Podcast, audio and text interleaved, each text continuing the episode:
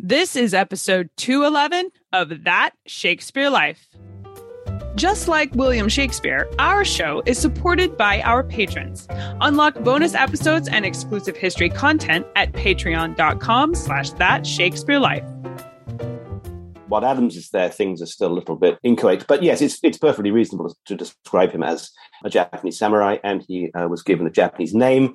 Probably uh, William Adams was a bit hard to pronounce. So he was called Anjin, and Anjin means the pilot. That was what he'd been on the on the ship, the navigator.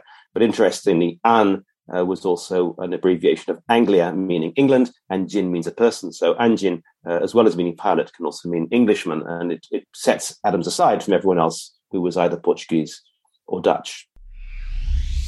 Welcome to That Shakespeare Life with Cassidy Cash. Cassidy believes that if you desire to successfully learn or perform Shakespeare's plays, then understanding the real life and history of William Shakespeare himself is a must. That Shakespeare Life is the podcast that helps you go beyond the curtain of some of Shakespeare's most iconic works and explore the world of early modern England as Shakespeare would have lived it, learning from the writers, historians, and performers who know it best. And now, here's Cassidy. In the year 1600, when William Shakespeare was just 36 years old, William Adams became the first Englishman to reach Japan. Adams sailed as part of a multi ship fleet employed for the expedition by a private Dutch company. Adams would go on to serve in Japan under Shogun Tokugawa Ieyasu, helping to build the first Western style ships in Japan, and later helping Japan establish trading factories with the Netherlands and England. While Adams held significant influence in Japan during his lifetime, what was most remarkable was the friendship he cultivated with Ieyasu that would last until Ieyasu's death. Here today to share with us the story of this incredible Englishman contemporary to Shakespeare is author of The Shogun Silver Telescope God, Art, and Money in the English Quest for Japan, Timon Screech. Timon Screech taught the history of Japanese art at SOAS University of London for 30 years before moving to the International Research Center for Japanese Studies in Kyoto in 2021 as professor of Japanese history.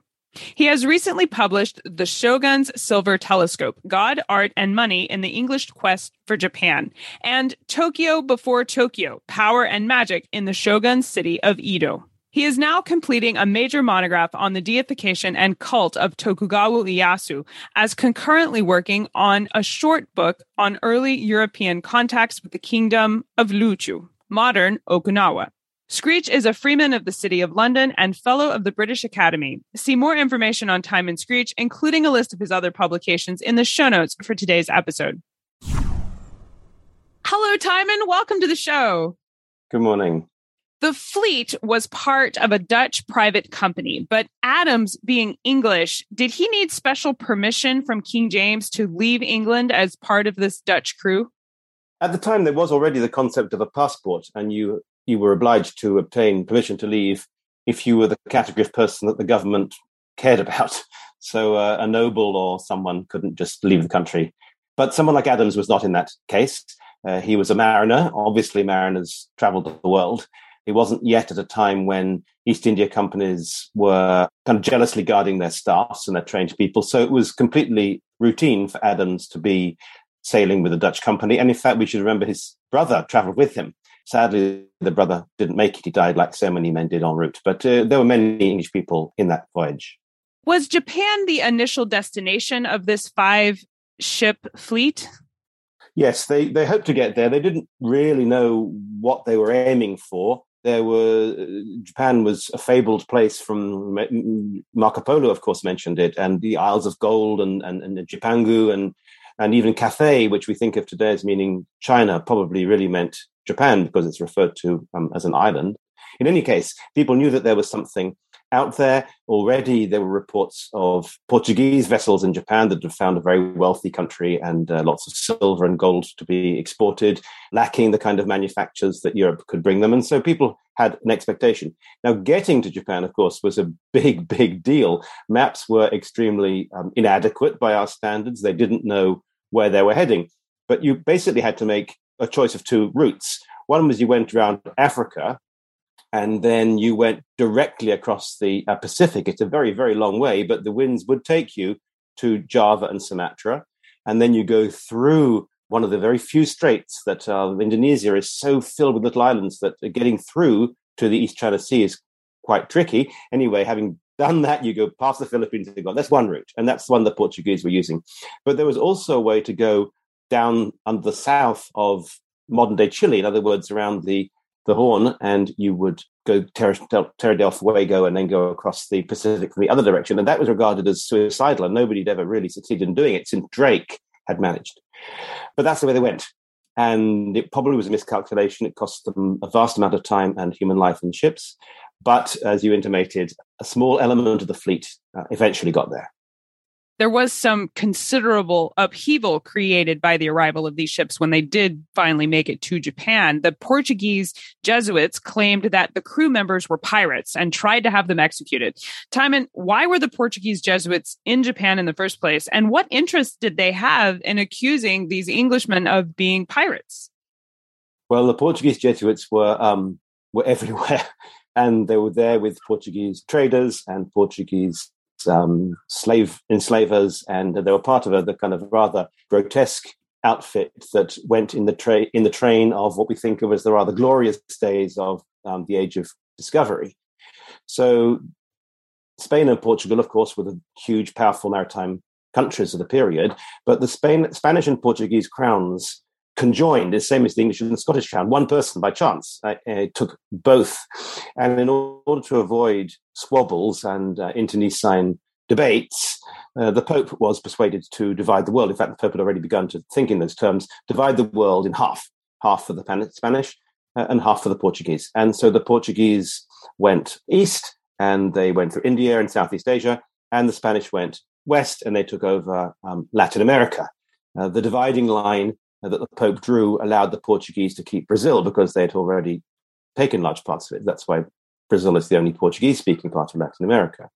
But these maps were very unclear about the other side of the world. Nobody really knew, knew what was there. The Portuguese claimed that the papal dispensation allowed them Japan, it was theirs.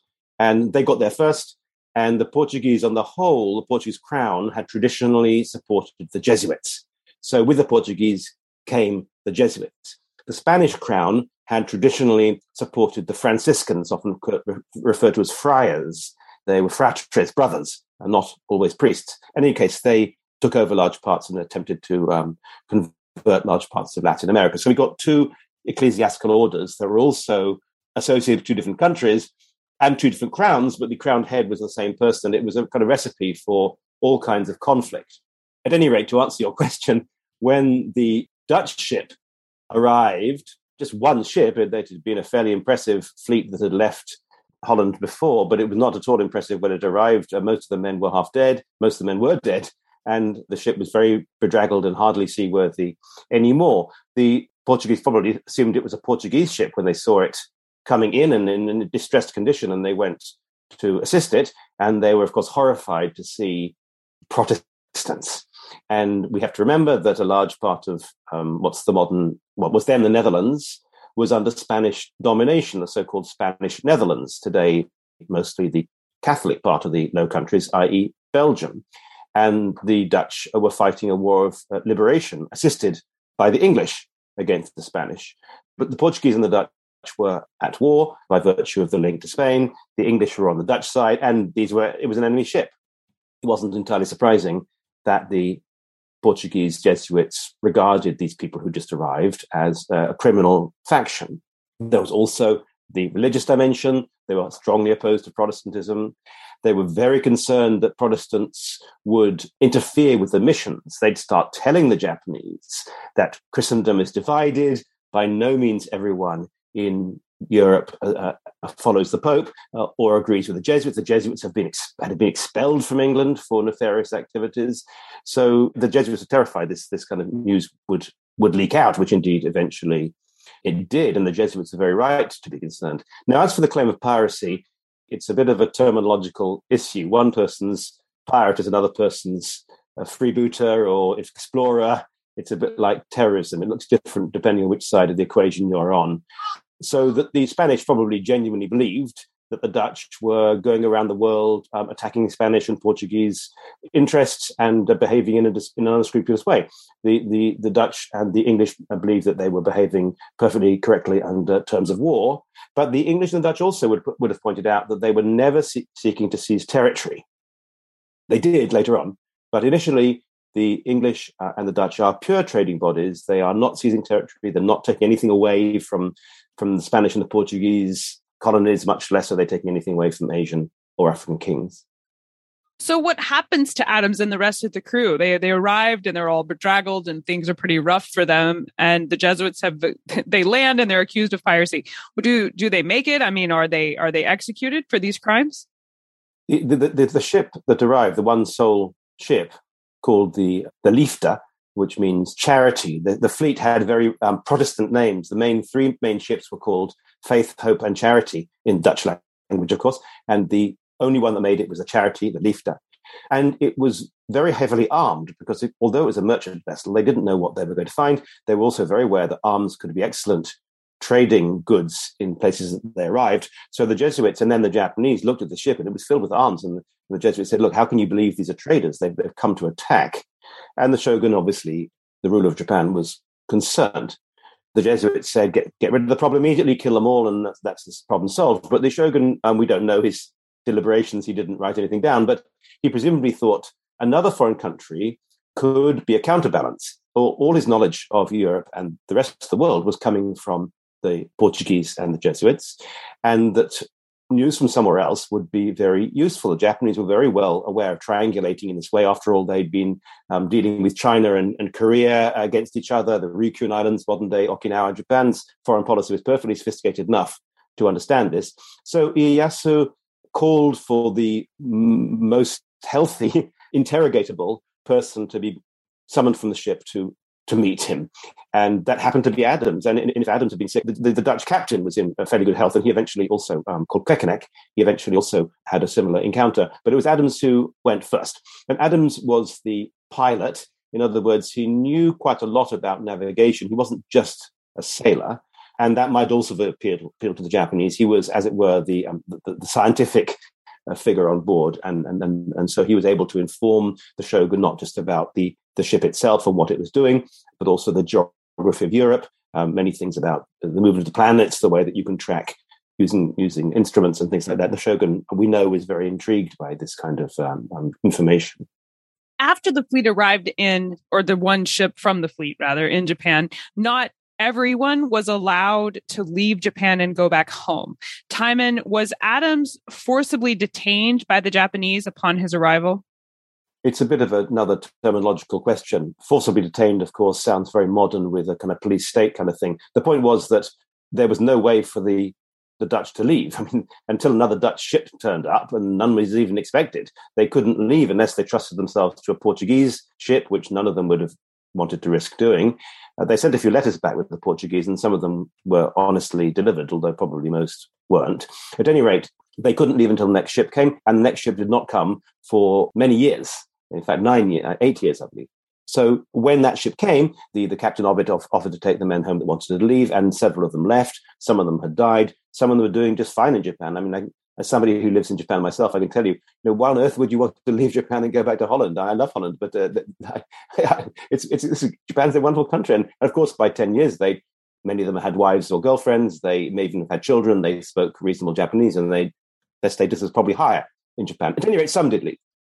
And now Adams, particularly, had become quite close friends with the shogun. And we don't exactly know the nature of the friendship. Adams maintained that uh, they were genuine friends. Some of the other English people were amazed and impressed that Adams kind of could walk into the shogun's presence, you know, and ask to talk to him, which most people would never be allowed to do. We don't have so much records from the Japanese side, so it's been a little bit contested the exact nature. But at any rate, the shogun did rely on Adams for information, and he basically said, "Yes, you can't go." Well, there's no record stating you're not allowed to go, but Adams intimated that he was told he couldn't leave. But of course, he was given a very tempting offer to stay. He had a Japanese wife at that point, although he had a, already a wife in England. He was given land and territory, and you know, wonderful perks. I mean, I'm sure he figured in the end that it was worth his while to stay. Occasionally, expressed a kind of regret at never seeing London again, never seeing his wife or his um, English daughter, but the calculation probably was that it was worth staying. And of course, who knows that if he left, whether he'd have made it home. The voyage was extremely long and dangerous, and many people left never saw land again. It wasn't strictly a, a prisoner arrangement. I think that's a wonderful frame to put on it. Adams had the risk of of even trying to go back was it could have been seen as insurmountable from that perspective. Who knows? I mean, if he'd said to the shogun, "Listen, I'm going to," I mean, he could have absconded. I mean, you know, he could have gone down to the and taken the ship out. He did, never chose to do that. His calculus clearly was that it was it made sense to stay. So, what was his role in Japan while he worked for the shogun? What what service did he provide there? He was given status within the shogun's family name is Tokugawa, Tokugawa Ieyasu. In fact, he retired as shogun. His son took over, but he remained the, the most important figure and powerful figure in the land. So the retired shogun uh, took Adams into his household. Technically, they're called, they're called bannermen, uh, men who carry the shogun's banner, and it's a it's a fairly high sort of gentleman in waiting kind of status within the household. And that would give him access to an annual salary and lands and servants provided by the Japanese state. But of course, he'd arrived in Japan as an employee of the Dutch company, not the Dutch East India Company, which had not yet been formed, but by the Dutch company that sent the ship. But of course, that contract was not indefinite and it eventually expired. And, and after it expired, he became able to trade freely under his own name as the other Dutch people that were in, in able to do this did the same thing. And when the English turned up in Japan in 1613, so more than a dozen years after Adams had been there, he's taken on by the English East India Company and he works with them for a brief period. Uh, when that contract expired, he sent ships under his own name to various other Asian ports, never as far as back to England. That would be uh, probably futile, but to wealthy neighboring areas such as the Ryukyus, um, modern day Okinawa, to parts of what are now Thailand and Vietnam and did some very lucrative trading there. I read somewhere that Adams might have become a samurai during his time in Japan. Can you tell us if this is accurate?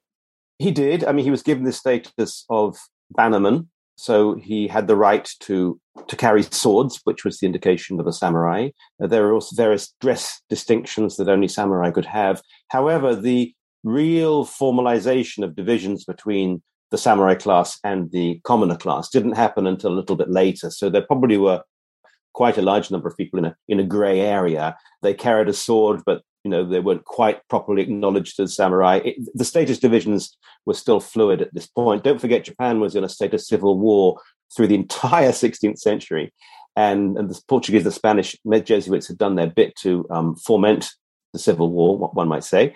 The Civil War didn't come to a total end until 1615. So um, while Adams is there, things are still a little bit inchoate. But yes, it's, it's perfectly reasonable to describe him as a Japanese samurai, and he uh, was given a Japanese name. Probably uh, William Adams was a bit hard to pronounce. So he was called Anjin, and Anjin means the pilot. That's what he'd been on the on the ship, the, the navigator. But interestingly, An uh, was also an abbreviation of Anglia, meaning England, and Jin means a person. So Anjin, uh, as well as meaning pilot, can also mean Englishman, and it, it, sets Adams aside from everyone else who was either Portuguese or Dutch or, or Japanese, obviously.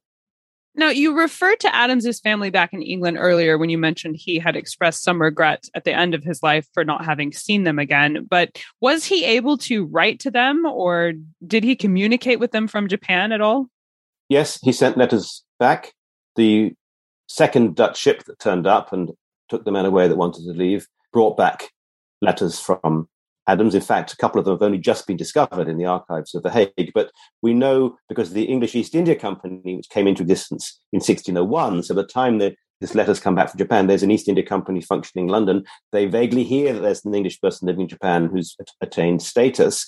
And so they hope that he will be there entry point into Japan, which indeed he becomes when the English ship eventually arrives. So he he sent letters back. There were kind of you know sailors' yarns about this person probably circulating too. His wife lived in Limehouse. People who know the geography of London, just outside um, Bishopsgate was the eastern gate of the city, and go beyond that, outside the city walls, there was an area called Limehouse still there, a railway station named after it, where many maritime mariners lived on the Thames. And uh, his wife Mary was uh, living there with their daughter, and the daughter's name was Deliverance. And that's a rather interesting name to consider because deliverance meant the delivery of England from Spain at the Spanish Armada. Remember that sort of like Cold War situation is still going on. England and Spain attained peace in just into the 17th century, but still memories of the horrors of potential Spanish invasion were aware. And Adams would have been telling the shogun about this, and this is one reason why he Adams Adams was um, he had the ear of the shogun. And he said things the Jesuit priests would never have told him. But in any case, he sent letters to his wife. He sent money back to his wife, and when he died, which he died in 1620, never having left Japan, or never having returned from Japan, he left half his estate to his Japanese family and half to his English family. His daughter, his daughter Deliverance, married. We know that she married in London, but nobody's successfully traced what happened afterwards. Whether there's any uh, descendants left in England today, who knows? But they wouldn't have the name Adams because uh, uh, he only had a daughter. To hear Adam's story, it sounds like he was sort of captured in Japan and certainly required to serve. And, and with these conditions, I'm just surprised that he would be so loyal to the shogun. I think I'm I'm with the other people who were surprised that Adams expressed this genuine friendship with the shogun, but he does seem to have been loyal even to the point of being buried in Japan upon his death. Timon, I just wonder if you can explain how this friendship came about and whether or not Adams's grave is still marked or or honored there in Japan today. The friendship, you know, we would love to know. Uh, Adams kept many record, many letters that have survived, and no doubt many letters that haven't survived. Sadly, he didn't keep a diary or not consistently, so we don't have his thoughts, we don't have his comments. But when the English East India Company arrived and set up a base in Japan, as I said in 1613, the person that ran that trading station, whose name was Richard Cocks, he was a copious diarist and quite a bright person. He was a bit of a cut above the um, the average sailor, if I can say that without sounding elitist. And Richard Cocks wrote down a lot of stuff, and he made many comments about Adams's relations with um, the shogun. The Dutch, of course, were also writing these things down because the Dutch had brought Adams to Japan, only to find that he sort of helped his fellow countrymen when the English turned up. Although Adams remained also very loyal to the to the Dutch interests, so I suppose he was a rather upstanding kind of figure. Adams, he didn't sort of um, dump one loyalty for another. Now, the shogun had saved his life. The shogun had uh, given him land and territory and status, such things he would, you know, never have had in England. Imagine that he never would have even got to meet the Lord Mayor of London, never having met, never had a chance to meet King James or being invited to Whitehall. And there he was um, in the presence of the shogun. The gorgeousness and the wealth of the Japanese court would have been utterly amazing to him. He'd never been to you know, to Elizabeth I or, or James I. But one can imagine the shogun's court was infinitely grander the climate was better, the, the food was better. He had a, a status, especially once he spoke Japanese reasonably well, that he would never have matched uh, in England. So why on earth would he want want to leave? I mean, of course, like many exiles or people who travel the world, there's an occasional nostalgia for home. It would be unexpected that he'd occasionally have a few regrets. But on the whole, we can assume that he saw no reason to leave. He'd have had to have left all his his wealth, his privileges, and there's no guarantee he ever would have made it home. Although the first English ship that went to Japan in 1613 uh, set up this trading station did get home safely to England. Everyone went back safely, and, and in fact, some beautiful gifts from the shogun were given to King James I, some of which still survive. Adams's grave has been the subject of interest for well over 100 years since Japan opened to the West in the mid 19th century. And uh, of course, at that time, Britain was a very powerful country, uh, was um, had much activity in Japan, and word of Adams returned to um, people's uh, memories and a lot of study of him. Uh, now, there's a monument to him in the lands that the shogun gave him, which are fairly near to modern Tokyo. However, that is not a grave. It's an old monument and it's been beautifully restored and everything worth seeing today, but it's not understood to be his grave. He died, the records tell us, down by the port which is very far away from modern Tokyo. It's right down in the south. I mean, even at, it's a it's a kind of an hour and a half flight even today on an airplane to get there. But there's a site there which uh, historically people said it's Adams's grave, and there was a, a marker of a much later period that people had identified. Now, interestingly, Adams was given this name Anjin, but his son had also kept the name Anjin, but took the name Miura Anjin. And Miura was the lands which had been given by the shogun near Tokyo, where this monument is. So the son was called Miura Anjin. A family living next door to this plot that they say is Adams's grave is still called Miura. So they maintain that they are descendants. Now, it'd be pretty hard to prove that, and 400 years have passed, but in any case, it's worth thinking about. That grave had been exhumed in the early 20th century, in 1915 uh, approximately, and they'd found human remains that they that didn't appear to be Japanese. The bones were too big, uh, so but then they'd reburied it, and and and and so that grave was reopened and one of the major figures involved in that process was uh, Richard Irving, whose, whose, whose book um, I recommend strongly to your readers, readers on the subject of Adams. They were able to re-exhume the bones. They discovered from DNA analysis, a little bit of DNA was discovered. They discovered that these bones were of a North European. In other words, they couldn't be Spanish or Portuguese, which otherwise would have been likely for Western bones. There were more Spanish and Portuguese around in Japan. They also seemed very unlikely to be Dutch. And again, I'm, I'm, I'm, not a scientist. I don't know how this conclusion was reached, but it seemed that it's about 95% certain that they are the bones of Adams. Adams had a broken shoulder. He writes about that on a fall from a horse. Sadly, no shoulder bone uh, was found. Had it been, we might have been able to prove one way or the other. But the site of that grave was on the hill looking over the, over the sea. In other words, it was a very prominent spot. Your average sailor who died in Japan, several did, would not have been buried at such a spot. So we can be pretty, pretty confident that Adams's bones have been discovered. Now, since he died in May 1620, these discoveries were intended to be announced to the world in May 2020.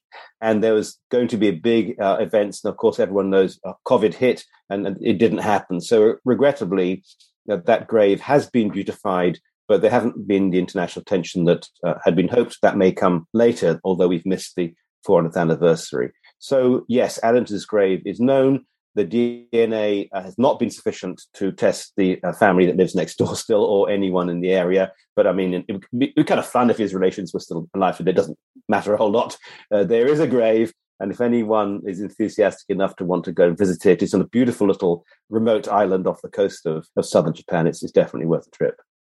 Well, we've touched on just a really true adventure story here, I think, of the life of William Adams. And I know that we would love to explore his story further. Do you have some favorite books or resources you can recommend we use to learn more? there's plenty to read on the subject of Adams. Any of your listeners, uh, viewers can um, you know Google him and find out. There's there's many many things, but there's one four part book which has just come out uh, based on the very latest research by um, a scholar called um, Richard Irving. Four small parts. It's not a voluminous book to read. It's it's very gripping, and he tells the story in an excellent way. So that's something I would recommend anyone. You can easily find find it. There's a um, online version as well. Um, if I may venture to recommend my own book, if that's not too uh, cheeky. Absolutely. I wrote something called the, the Shogun's Silver Telescope.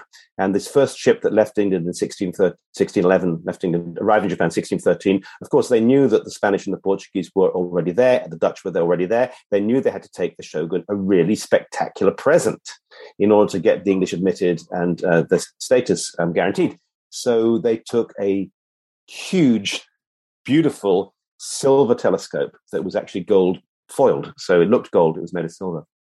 And I tried to trace why they selected a telescope. Of course, a brand new instrument at that time. Galileo's findings were the latest thing, and uh, what the Japanese thought of this when when it arrived. Um, I say I tried to because the documentation is extremely sparse, and some of my interpretations were based, of course, on um, on assumptions. I didn't hide the fact that documentation is sparse, and no doubt some people have different opinions. But but that uh, um, I hope I told the story also in a, in, in a gripping and inciting way.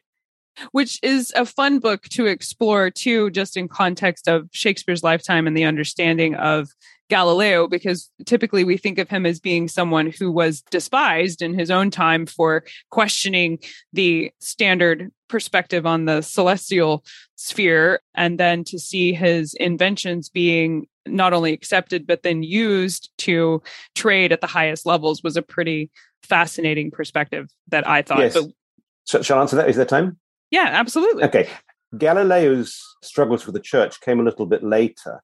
The Jesuit order was a fairly intellectual outfit. They were traveling the world, they were trying to um, discover things, and there were certainly Jesuit scientists of great seriousness and, and devotion.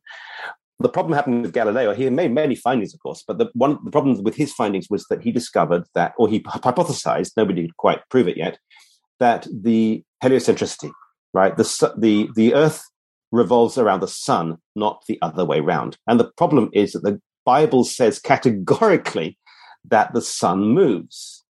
The Earth is the center of the world, which is was important for the theology of the time. That being the center of the world, this is where Christ had been born. But Galileo was able to hypothesize this could not be the case.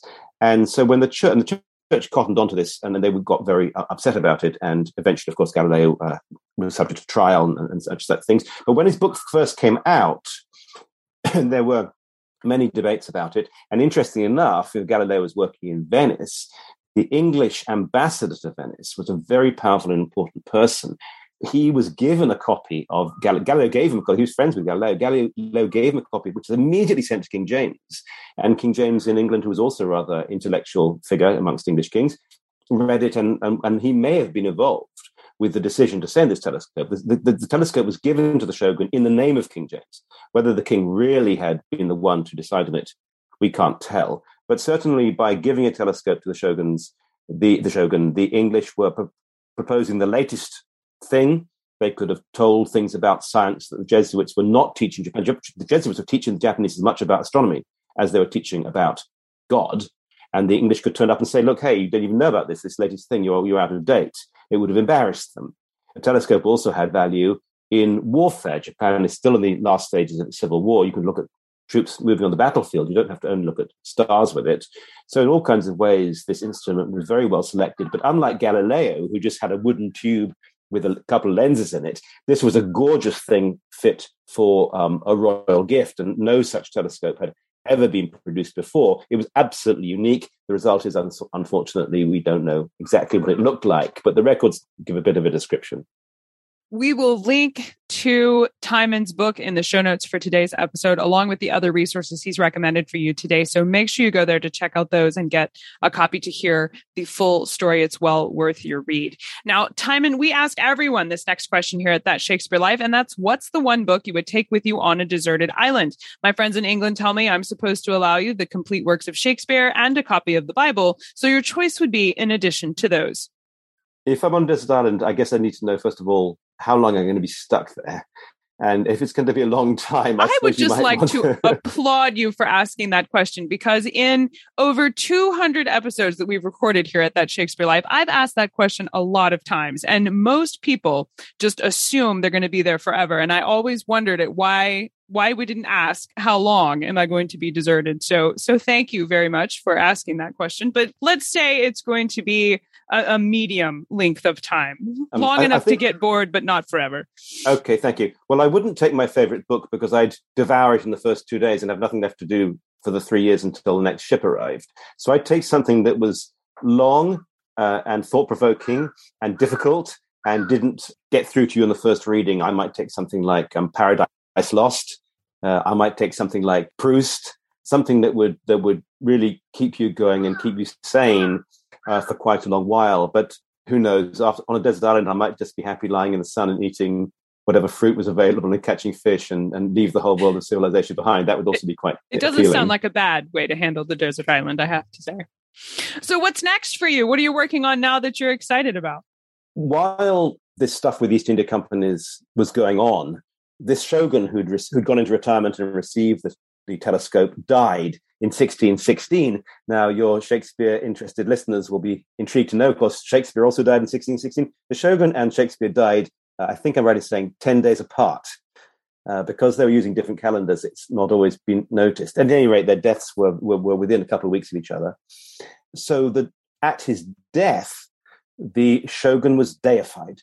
Now, Japan is not a monotheistic country. They proverbially say that they have 33,000 gods, although that's probably just a random number. But in any case, they, another god doesn't matter. But it's pretty unusual in Japan for a human being to be deified. There were precedents for it, but not many. So I'm now writing a book about the deification of this first shogun. His name is Tokugawa Ieyasu, the deification and what it meant to deify him, why he was deified, and his absolutely gorgeous and spectacular mausoleum is still sitting there, a two hour train ride from Tokyo. And any of your listeners that get the chance to go to Tokyo, please go there. It's a place called Nikko. Uh, it's directly due north of Tokyo because north is the direction of kingship. It was built there for very highly symbolic reasons. It's a fantastic and fascinating place. But I got interested in this because I, most of my uh, work has been about uh, international contacts in the Japanese early modern period. So why I got into this is that I have a hypothesis which is not provable, and whether this will make it into my book or be deleted or something, I don't know. But as the shogun is being deified, the Jesuits are going through a very concerted effort to have Francis Xavier, who was the so called apostle to the Indies, he uh, brought Christianity to Japan and then he died. They are trying to have him canonized made a saint. Now, a Japanese Shinto god and a Roman Catholic Christian saint are actually not that different.